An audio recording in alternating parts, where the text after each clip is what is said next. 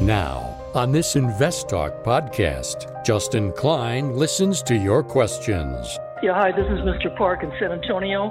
Can you please give me your take on ticker symbol LCID, the Lucid Group Inc.? And provides unbiased answers. All right, Lucid Motors, and this is something that I've said for a while. Is I think the the bet on the raw materials that go into electric cars are going to be far better than the electric car producers. Invest Talk. Over 32 million downloads and counting. Quickly, so here are some iTunes reviewer questions. MPen47 says, wondering about Canadian fintech company Mogo. M O G O is the symbol. Your participation makes it unique. 888 99 Chart.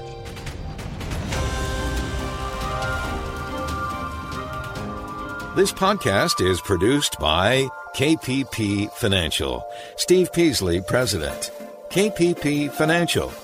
Independent thinking, shared success. And now today's podcast. Good afternoon, fellow investors, and welcome to Invest Talk. This is our Wednesday, August 18th, 2021 edition of Invest Talk. I appreciate you all tuning in on the day where we saw some risk off. Uh, new, unfamiliar territory for a, lot of people, um, but it does happen. Uh, and so we're going to unpack that a bit. Uh, a lot of it came after uh, the Fed meeting minutes announcement and a discussion about tapering and what that could mean. And uh, I'm going to unpack that a, a, little bit here as we go along. But I'm going to answer your questions first off. And by doing that, I'm going to operate with my mission statement, which, as always, is independent thinking and shared success. This is our assurance that no matter what I talk about, strategy, stock, sector. I will be presenting it all without bias and give you the facts as I see them in front of me, as well as using my 20 plus years of investment experience. Now, I'm Justin Klein. Of course, I encourage you to contact me with your finance and investment questions. And when you do, you get to shape the show to your liking. So you can uh, interact with me live during our live stream program right now at 800, sorry, at 888 chart. We live stream every weekday, 4 to 5 Pacific time. But if you're listening after hours, no big deal. You can leave a message on our anytime voice bank.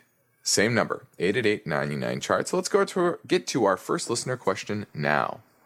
Hi, this is Daniel from Houston. I'm calling about the stock ticker LOTZ, L O T Z. The name of the company is CarLotz. I just wanted your view on uh, the prospects for the business, and if you think it's a good uh, business, what would be a good entry point? Thank you. All right, this is LOTZ. This looks to be a broken SPAC. Uh, this was trading around 10 bucks a share for a long period of time. They announced uh, the acquisition in uh, looks like uh, early part of this year. It spiked up to 12 and change right around the the warrant strikes typically and has sold off since. Now down to $3.80 a share.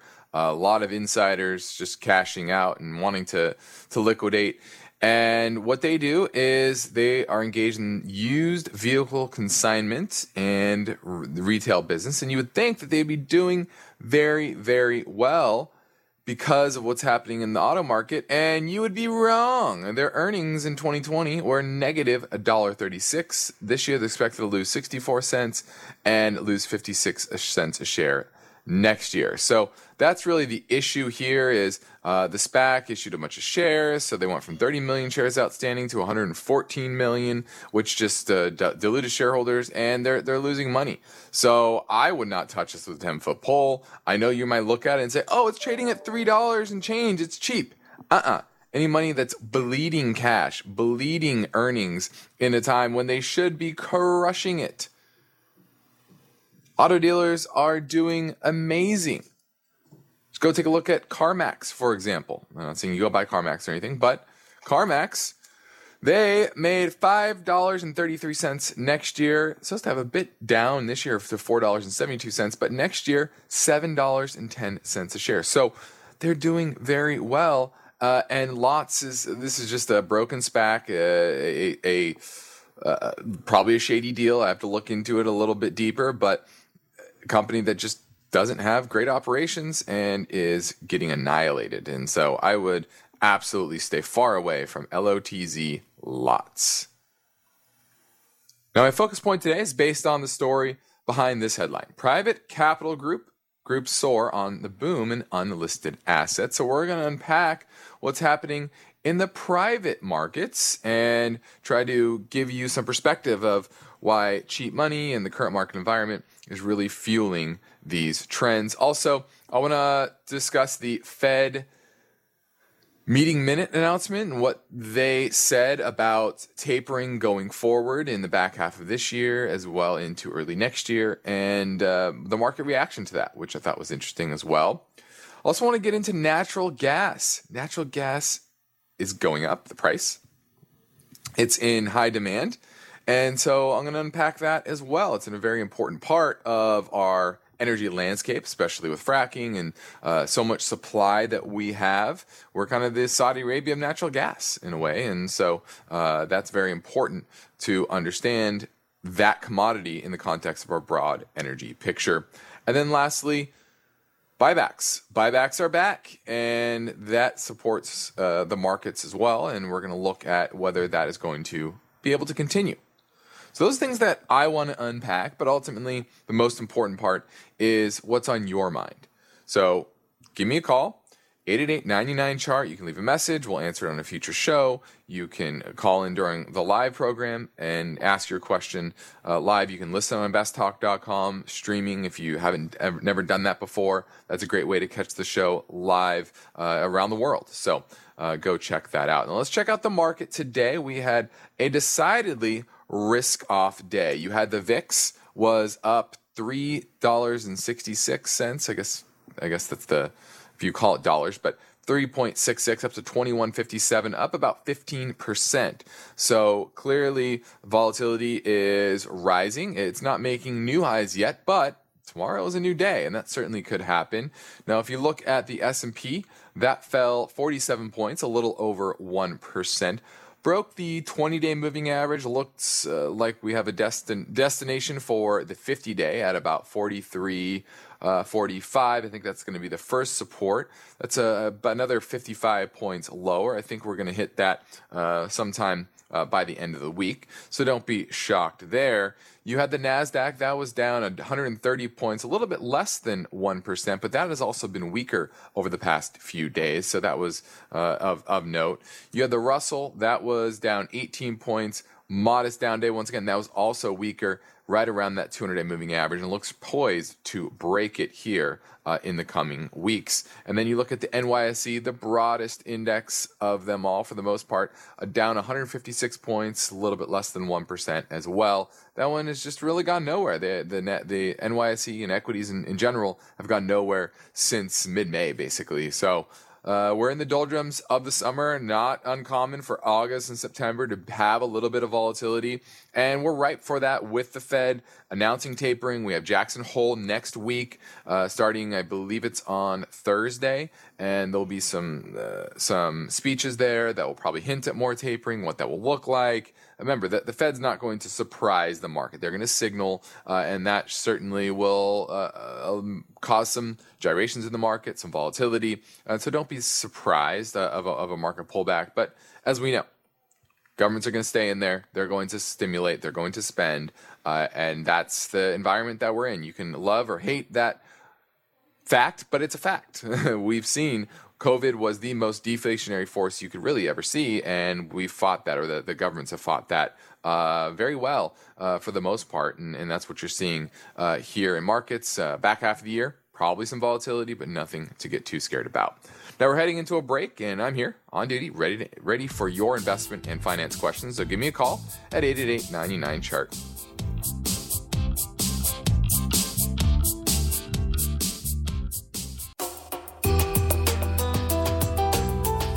Summer's moving fast. The Labor Day holiday is already on the horizon, and you can't afford to lose focus. So have your finance and investment questions ready and call Justin Klein now. Invest Talk 888 99 Chart. Let's go to David in New Hampshire. He wants to talk about gold. Yes, I'd like to know um, if you think now is a good time to maybe pick up some more um, shares in Newmont Mining, NEM, and uh, Barrick Gold, GOLD. Uh, yeah, I like uh, both of those names. Now, uh, gold itself has to get a bit of reversal here, but what's interesting is those miners have been pretty weak.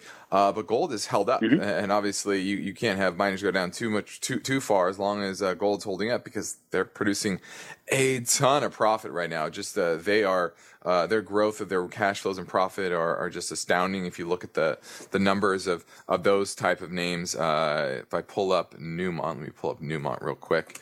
Earnings this year are supposed to be three dollars and forty nine cents. That's up from two sixty six last year and a dollar thirty two the the year before. So it's almost tripled earnings in the past two years, and the share price certainly uh, has has has not quite reflected uh, that move yet. So uh, you know it's up less than double um, so I think there's still some more upside. Yields about four percent, which uh, in this environment obviously is is great, and they've been increasing uh, their dividend.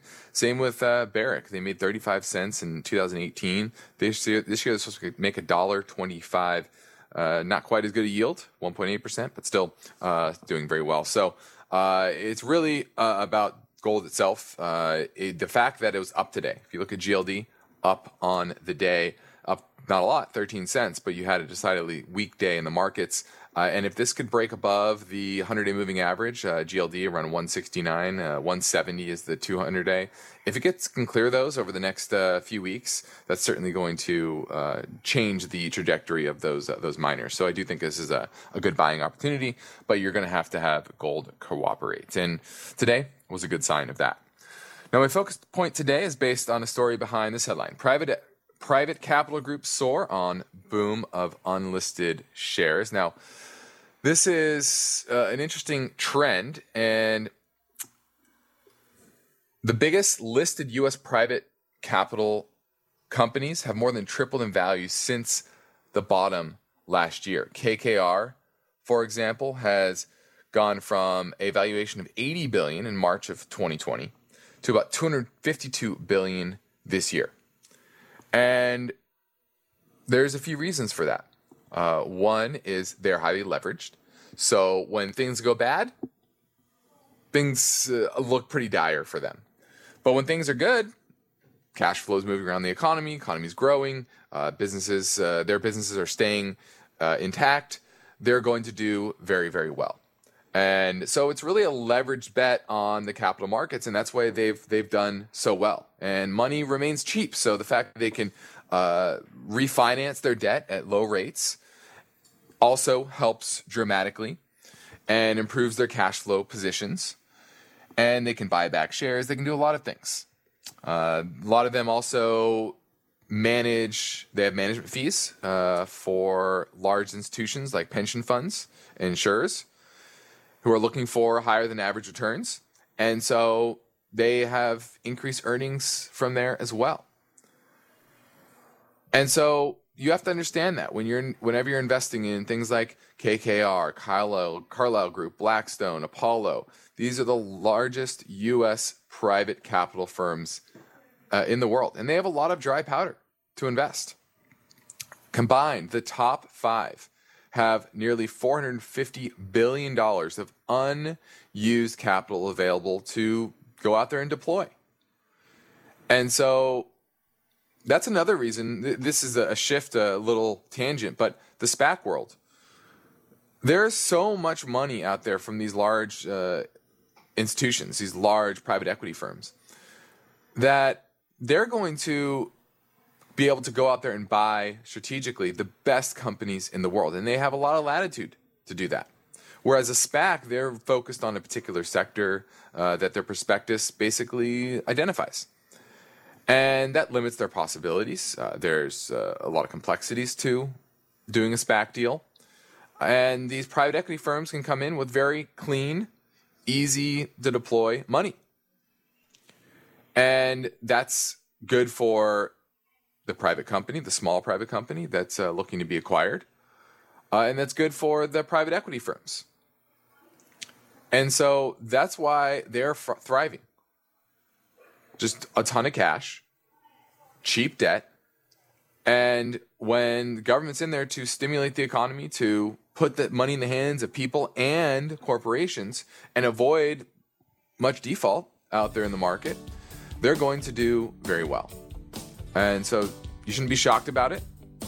You should understand it's a product of the time, uh, but also know that these are very volatile names and they're leverage bets, uh, really, on the equity markets. There you listen to Invest Talk. I'm Justin Klein, and as serious investors, we all try our best to manage our fear and greed, and that's why I'm here to help you do that, make smart decisions. But give me a call at 888 99 Chart. Each day, Invest Talk listeners submit their finance and investment questions via phone or email. Would you like your question to be put near the top of the list? Just take a minute or two to leave a review and rating for Invest Talk at iTunes. And be sure to include a brief question with your iTunes review comments. Hello, Justin and Steve. Uh, this is Christian calling from Long Beach. Just wanted to thank you guys for the information you provide every day on the podcast. Uh, with that being said, I was looking into People's United Financial, ticker symbol PBCT. I was looking to start a position in my Roth IRA. Just wanted to get your take on it. I see it has a nice dividend. and wanted to see what you guys think. It's a good one, thank you. All right, looking at PBCT, which is the People's United Financial. This is a regional bank. They operate at a 450 offices throughout Connecticut, Maine, uh, Massachusetts, New, New York, and Vermont. So uh, the Northeast. And one thing I do like is uh, it's a regional bank. I like the regional banks better than the large ones. And but my issue here is that their business has just kind of languished uh, over this time period between 2018 and today. 2018, they made $1.31, $1.39 in 2019, $1.27 last year, which you can kind of write off, but only $1.40 expected this year, $1.30 next year. Very low growth company, yields 4.6%. So that's certainly a, a positive. But I don't honestly love the the region that it's in. Uh, this is an expensive region. Uh, it's a region that people are um, moving out of in, in a lot of senses. I like areas that are more your your gateway cities uh, that have much cheaper housing and that people are going to probably consistently move to, and they'll be able to garner more uh, more business and more more assets, more loans, uh, just more activity. And if you look at their payout ratio, it's now at 100%. They're paying out 100% of their earnings as dividends. And that's a problem. That's a big problem. And they're issuing more shares. They had 298 million shares outstanding in 2014. Right now, they have 422 million. Okay, so that's up uh, 40% since then and I just don't I don't like that. I don't like that increase in the number of shares outstanding, and they're probably doing that in order to pay that dividend. So I don't think that dividend uh, has much room to the upside. I don't like the growth in the region. Uh, so I'm going to pass on PBCT because while I like the regional banks, I definitely don't like this particular area of the country for growth. Uh, and you see that reflected in the earnings uh, overall. So I'm passing on this company. Now, when people take the time to leave an Invest Talk podcast review on iTunes, we'd like to thank them for their courtesy by getting to their questions quickly. So here are some iTunes reviewer questions. MPen47 says, wondering about Canadian fintech company Mogo. M O G O is the symbol. Seems like a good company. Revenues look good. Is this a good long-term hold? Well, revenues are, are were, were are increasing the last quarter, but they've been dec- actually in decline uh, even before COVID.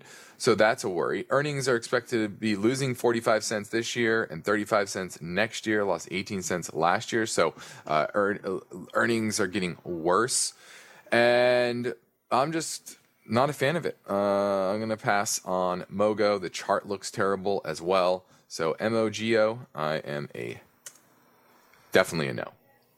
All right. Also, question from Eric says questions about Roche, R O G dot S W. What are your thoughts on the company, biotech sector? Currently, uh, it being international, stock has rallied after earnings and continues. I have a rather large position, but I'm very much diversified in other equities. Do you think it will continue? And at what price would you take profits? Let me take a look at this one. ROG.SW. Take these foreign ones, you always have to take a minute to kind of. Ooh, let me just look up Roche. There we go. Yeah, I'm not sure of what symbol you're looking at.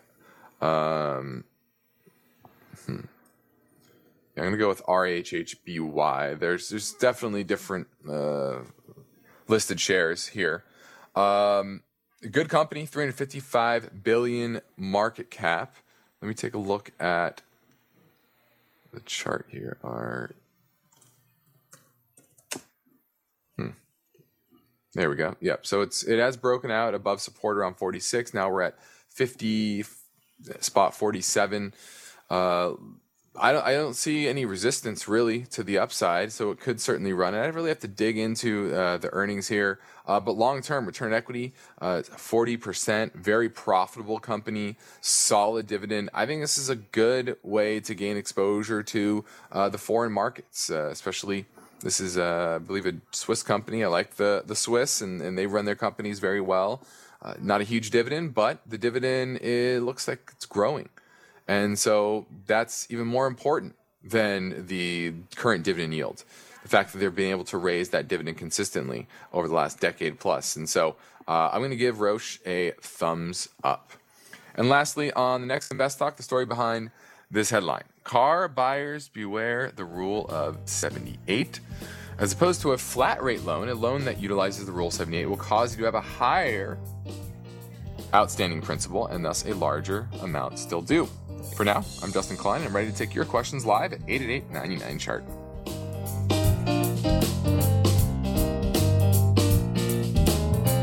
Um, I wanted to see if you thought that that was a safer place to park the money for long term. Good advice. Stick to a well thought out plan for carefully divvying up your money so no single calamity will destroy your portfolio. Want to talk about it? 888 99 chart is how to get through right now. eBay Motors is here for the ride. Remember when you first saw the potential? And then through some elbow grease, fresh installs, and a whole lot of love, you transformed a 100,000 miles and a body full of rust into a drive that's all your own. Look to your left, look to your right. It is official. No one's got a ride like this. There's nothing else that sounds like, feels like, or looks like the set of wheels in your garage. With over 122 million parts, you can make sure your number one ride or die stays running smoothly, so there's no limit to how far you can take it. Brake kits, turbochargers, engines, exhaust kits, roof racks, LED headlights, bumpers, whatever your baby needs, eBay Motors has it. And with eBay Guaranteed Fit, it's guaranteed to fit your ride the first time, every time, or your money back. Plus, at these prices, well, you're burning rubber, not cash. Keep your ride or die alive at ebaymotors.com. Eligible items only, exclusions apply. At this point, I think almost everyone has heard how generative AI promises to bring us to the next industrial revolution. AI is already shaping society with an impact on daily life that echoes the transformative significance of electricity or the internet.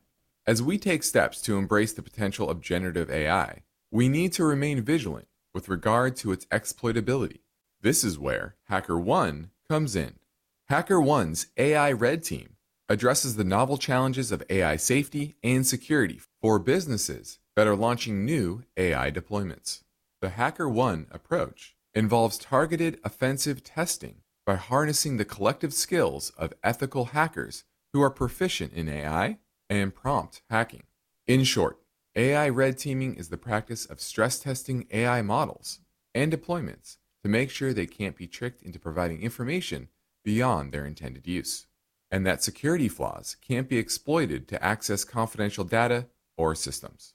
HackerOne seamlessly integrates with your existing tools to enhance communication and collaboration across development, security, and IT teams. So, stay ahead of the game in the battle against cyber threats with HackerOne's attack resistance platform. Learn more at hackerone.com. That's H A C K E R O N E.com, hackerone.com.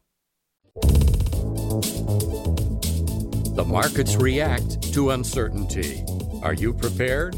Is your portfolio balanced? Is it optimized? Your financial future depends on the answers to those questions. Justin Klein is here now and ready to talk with you. Call Invest Talk 888 99 Chart. Hey, Stephen Justin. My name's TJ. Uh, just calling in with a question about getting into Spotify, S P O T.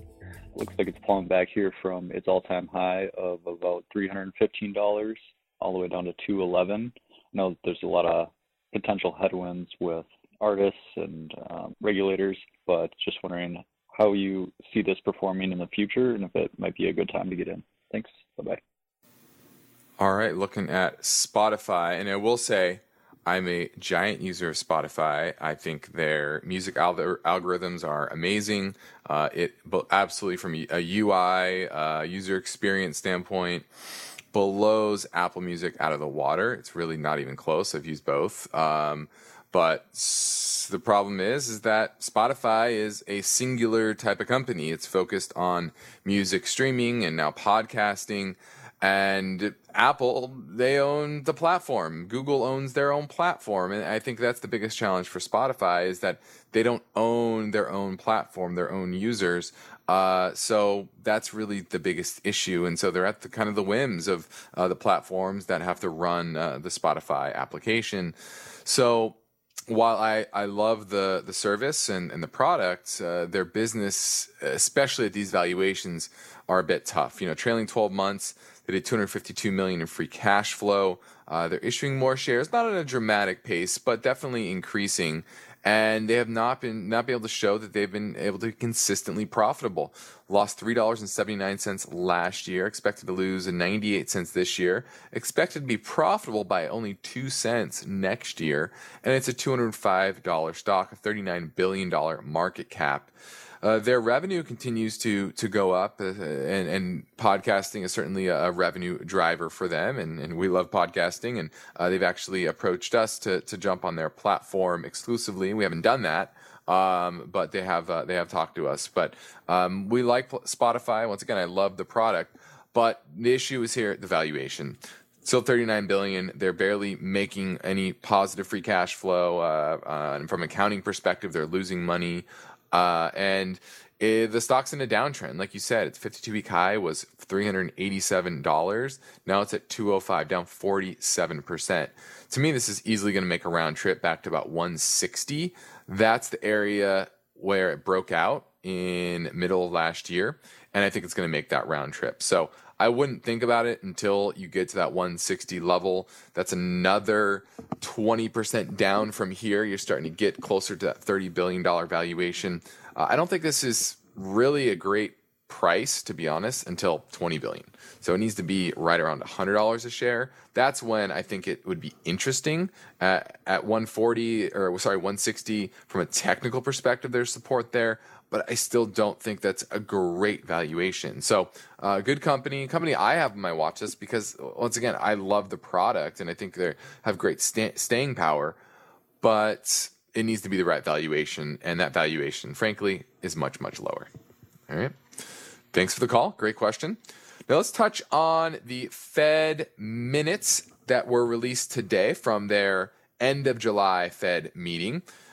And what they discussed were was tapering, and the market's been kind of preparing for this, and this was the first time that they have spoke explicitly about tapering and what that might look like. And most participants said that the economies the economy were to evolve, if the economy were to evolve as they anticipated, it would be smart to start reducing the the pace of asset purchases this year. Now, others said maybe wait until next year, so it's a little bit split on the timing of that. but almost all of them said we're close to the requirements for some sort of tapering. Now, their inflation gauge on a 12 month basis hit a 30 year high when they're looking at core inflation, excluding food and energy. So it hit 3.5% in June. And they also note that the risks of higher than expected inflation exceeded those of a lower than expected inflation. That's kind of a big shift. They've been persistently fighting below average inflation or below target inflation for a decade plus. And now they're saying, yeah, those odds of dropping below two are lower than it continuing higher. And this is a stark difference from where we were in December when they said that they need to see substantial further progress towards meeting the Fed's goals of inflation that averages 2% over time and labor market conditions consistent with full employment. Well, the inflation objective has basically been hit. But a lot of officials want to see continued progress in the labor market. That's even though we added nearly a million jobs in July. So we have a couple of more months for this to potentially continue. And then I think they'll feel uh, a lot more apt to, to cut bond purchases. Now, the Fed's next meeting will be September 21st and 22nd. So you get the announcement on the 22nd. And that's maybe when they might announce it and the details. But uh, leading up to that, they're going to hint at it. The first is a Kansas City Fed annual economic symposium next week, along with Jackson Hole meeting at the end of the week, where they bring a lot of the all the central bankers around the world together. And it's really a universal view of the Fed. They're marching towards having that discussion, making those plans. They're not urgent, but they want to get it right. They they urgently want to get it right. Now, if you look back in history, 2014 they did a QE taper where they shrank the amount over the course of 10 months, and they'll probably do something similar. Maybe it's a full year, maybe it's eight months, maybe it is 10 months again. Uh, but right now they're purchasing 120 billion, 80 billion of mortgage of treasuries, 40 billion of mortgage-backed securities. There's been arguments or discussion on should they do it equally, right? Cut five billion from each uh, maybe 10 billion from one and 5 billion from the other, kind of doing it proportionally? Or do you weigh heavily on mortgage backed securities because the housing market's so hot, maybe uh, allowing the, the mortgage market to rise a little bit, less support there? Uh, there's talking about uh, doing something like that. But that's the big question. And that's what they will be hinting at. And it will be clear by the time we get to that end of September meeting what they'll do. So it's probably not going to be a surprise. And that's kind of what I expect. I think this is your period now over the next, call it five weeks, where you'll see volatility, uh, expectations of, oh, they're tapering and fear and blah, blah, blah. And it'll probably be a buy the rumor or, sell the rumor, buy the news type of event. And I think that may uh, indicate a market bottom, but we'll see. We'll see how that goes. Uh, that's kind of how I'm looking at it here for the balance of the quarter. Uh, so be on the lookout for that. Now let's get back to the Invest Talk voice bank for a question from Texas. Yeah, hi, this is Mr. Park in San Antonio. Can you please give me your take on ticker symbol LCID, the Lucid Group Inc.? Maker of uh, electric vehicles, competing with Tesla, thinking about jumping into the game. Please advise. Thanks so much. All right, Lucid Motors, and this is something that I've said for a while. Is I think the the bet on the raw materials that go into electric cars are going to be far better than the electric car producers, uh, because it's a competitive market whether it's powered by batteries or internal combustion engines, the car market is very competitive. Historically, go look at GM, Ford, Porsche, uh, all of them, they tend to have pretty low profit margins. Porsche is actually usually the best. Um, but in general, it's just very competitive. Easy switching costs. You look at uh, what creates a, a strong business, strong profitability very few of those features exist in the automobile market. High fixed costs, high marketing costs, uh, potential high regulation, um, high competitiveness. You have unions. It's just there's so much that fights against the profitability of the automobile market. And that's why I'm not a fan of this. Technically, it looks weak. Uh, earnings, uh, they lost money in 2020. It's still expected next year. They don't really have any revenue. It's a story stock. You're, you're, you want to buy story stocks? This isn't the market to buy story stocks.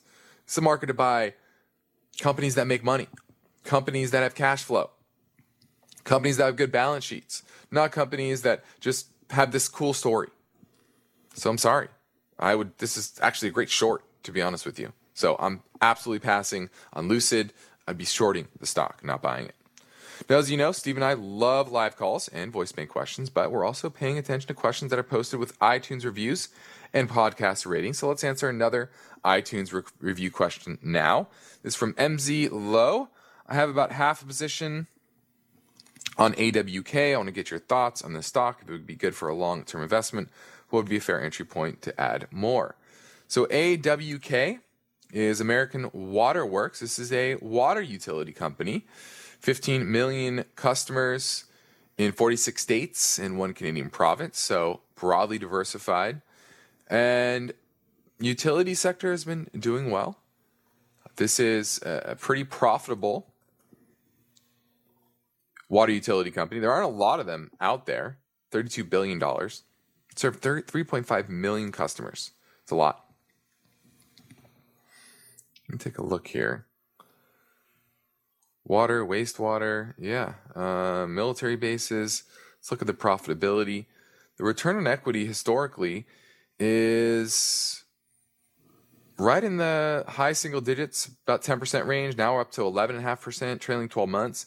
I like that, especially for utility. Utilities typically have pretty low profitability.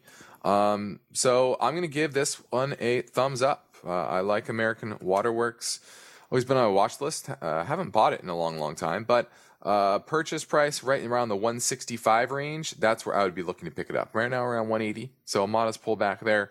That's when I would be picking up AWK, American Water Works. Now, summer is winding down here. We're almost into the final month of the third quarter. Fourth quarter is just around the corner. So we're starting to see a little bit of volatility, and that means you need to be prepared to handle these circumstances. And that's why it's important to know that if you need help, we are here. We're here to help you. If you want to do a free portfolio review assessment, you can do that via telephone or go to meetings.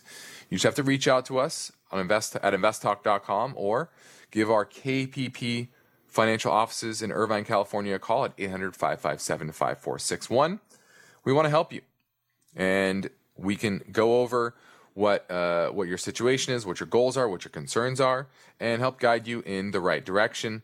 And a reminder that here on InvestTalk and in our company KPP, we operate the same philosophy: independent thinking and shared success. Which means we provide unbiased guidance both on and off air, and practice parallel investing, which means we invest right alongside our clients.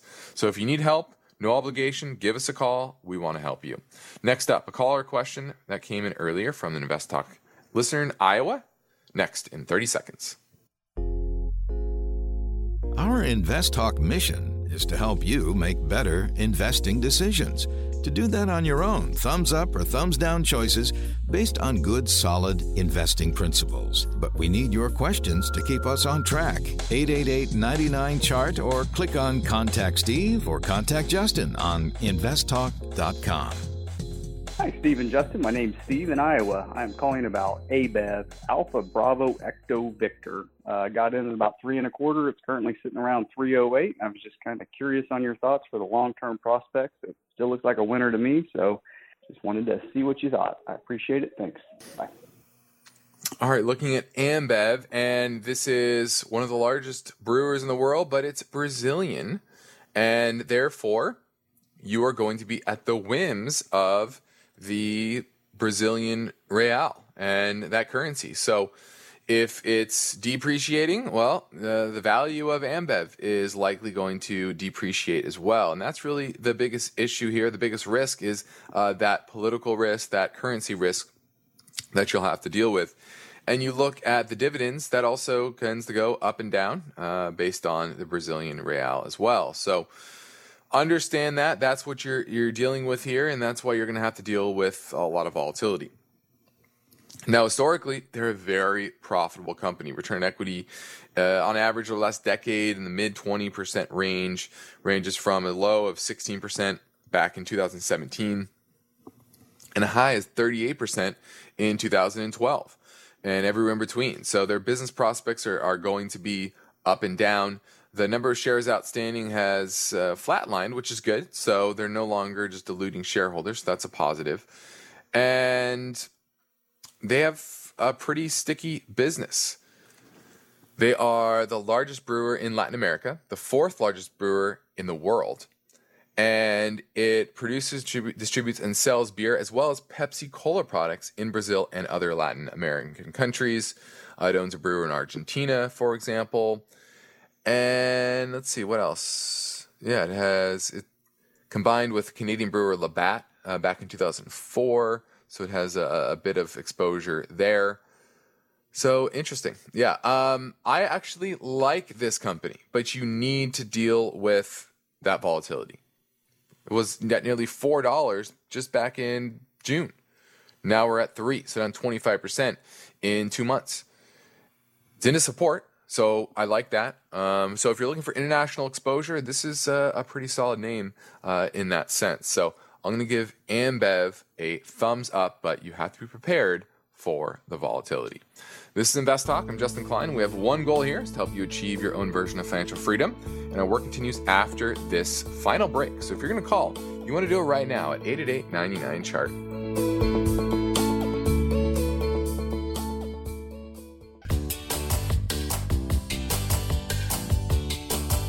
The stock market is volatile. It's constantly changing. So, how are you positioned? Is your portfolio properly balanced, or are you taking unnecessary risks? You can get guidance anytime for free if you go to investtalk.com and take the brief Riskalyze quiz. Hi, this is Christina from Texas. I'm looking at two finance stocks for purchase BX Blackstone versus KKR. I wanted to know which one would be better for a long term hold. I really appreciate it and I love the show. Thanks. All right. Well, the first thing I would say is you're. We talked about this earlier uh, in private equity, and that's what you're really looking at here. And I would say you're you're chasing returns right now. Uh, they've b- both gone up dramatically, and I think you are starting to see a pullback in both of these names. So I would be uh, pretty patient. I think there's a lot of potential downside in the the short to medium term. Uh, but as long as asset prices stay relatively elevated, the Fed and and, and governments come in fiscal, which I do expect, uh, these type of companies will, will benefit, especially with interest rates remaining low. Their cost of uh, financing will also remain very low. Uh, so the big question is which companies are better run or which company is better run. And if you look at them longer term, so let me just pull these up real quick. Blackstone itself, return equity over the last decade, has hovered kind of in the mid to, to high teens on average. 2011 was pretty poor. Their best year was really trailing 12 months right now. Uh, 2019, they had 30%. Uh, and you look at KKR, a return equity is, is a lot more volatile, um, but a bit higher on average. Um, so uh, I, I like that KKR uh, part a little bit better. Free cash flow, it looks to be better on Blackstone. So a little bit longer term, you get the edge to KKR, but near term, Blackstone actually looks better. It's all it also has better relative strength. If I'm looking at that, the relative strength on Blackstone is 95, whereas KKR is 91. And so I'm going to give the edge to Blackstone because that relative strength, because of that near term, uh, very, very strong performance in, in earnings. And so that's the way I would look at it, but I'd be patient on both of them. Now let's close this with natural gas. Now this is now our main power generating fuel in the country. and demand continues to ramp up. Natural gas futures have gained 37% since April and are more than twice the price of where they were a year ago.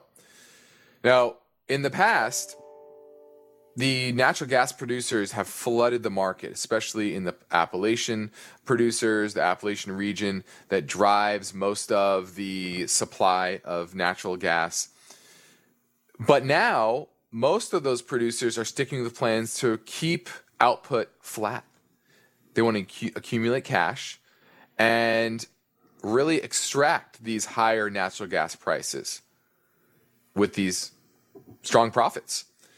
And they're now in a bit of an uncomfortable situation, potentially entering the winter season with low the lowest level in storage since 2018.